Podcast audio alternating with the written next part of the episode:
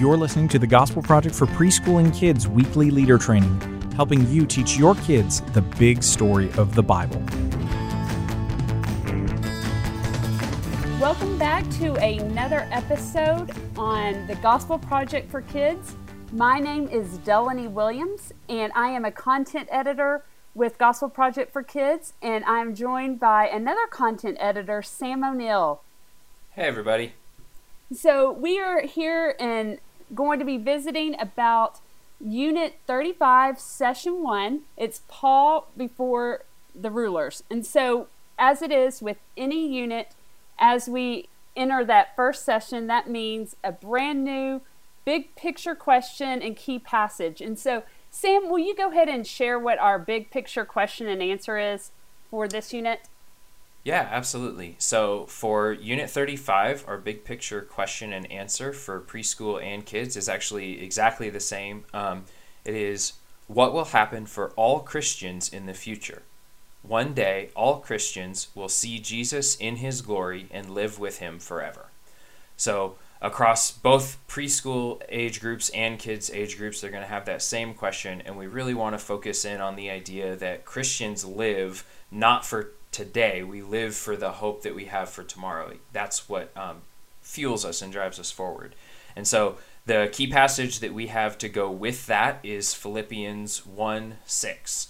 Um, so the kids' version of that, the the full um, key passage is, "I am sure of this that he who started a good work in you will carry it on to completion until the day of Christ Jesus."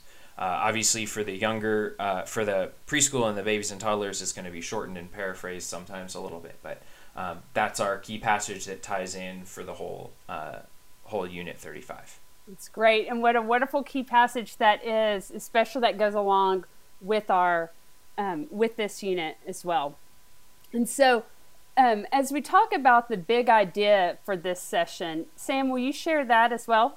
Yeah, absolutely. So, um, this session, Paul Before Rulers, is really focusing on the time after Paul was arrested in Jerusalem and the um, governors and kings that he had to basically present his case to. And what we want to focus on is the fact that Paul cared more about spreading the gospel than he did about his freedom or his comfort. He was willing to do hard things for the gospel. That's our story point. Um, and he didn't allow earthly rulers to intimidate or silence him. He probably could have played it safe and just sort of uh, shown that he hadn't broken any Roman laws and been released, but instead he appealed to Caesar and he basically set himself up to be in a position where he didn't gain his freedom, but he did gain incredible opportunities to share um, the message of the gospel with um, really important people that may not have heard it otherwise. Um, Great, thank you. And so now we're going to talk about maybe some different activities in our resources that may need a little extra prep time or caution just some extra commentary on those. And so I'll start with some of our preschool resources and the first one I want to share with you is in the preschool leader guide. There is a an activity called work latches. And so this is something that would be great if you have latch boards or those type of puzzles where the boys and girls will be able to um, you know work those latches as well something to also consider and think about is to if you have some extra locks keys and locks maybe at home that you can bring those for that day and allow the boys and girls to work those different locks, keys and locks, and then also the latches. They'll they'll really enjoy that. Um, another activity that we have for preschool in the preschool leader guide is tell leaders, and so this this activity asks that you find some of your church leaders to come in and and visit with your your preschoolers. And so something to think about is this is something that you'll need to plan to ask your church leaders prior to sunday morning.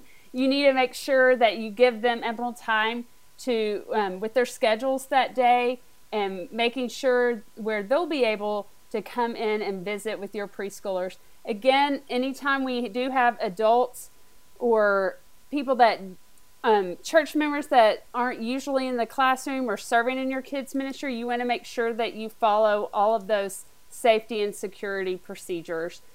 for them coming in the classroom as well. And so that's what we have for preschool. And then, Sam, what do we have for our kids that we need to pay special attention to this week? Yeah, uh, in the Younger Kids Leader Guide, um, at the end of this session, the activity choice number two is called What Would You Do? The purpose of the game is to have the kids list tasks or chores that they don't like to do on the first go around in the circle. Then on the second go around, um, the instructions are potentially a tiny bit unclear, uh, but I wanted to kind of walk through them. On the second go around, the kids will say which chore that another kid has already said they don't want to do that they would rather do. So, as an example, if on the first go around Tom says, oh, I hate washing dishes, and Jamie says she hates folding clothes, on the second go around, Tom might say, I'd rather fold clothes than wash dishes. So, they're looking for a chore that another kid has mentioned hating that they would rather do than the chore that they mentioned hating.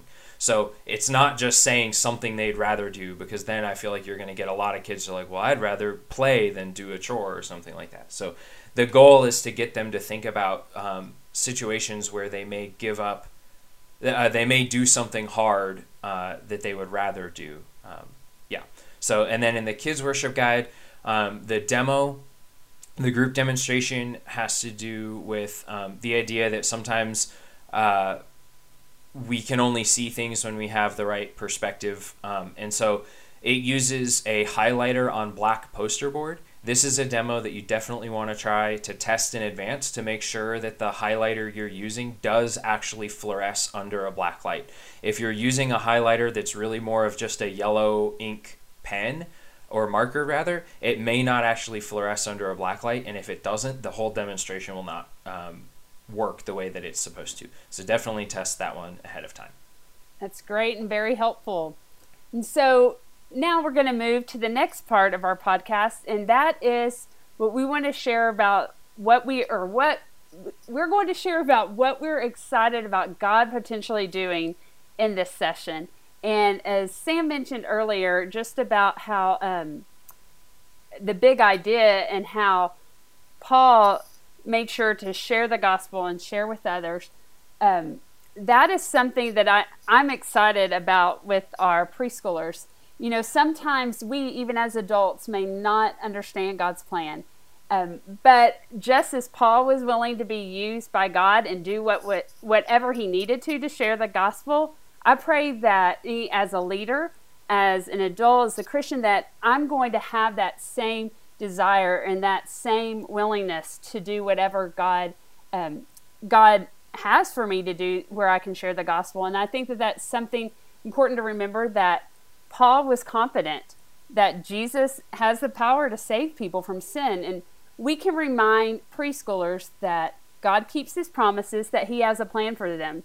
Um, sometimes life is going to be hard, but we can um, but God has that plan, and we can tell other people about Jesus.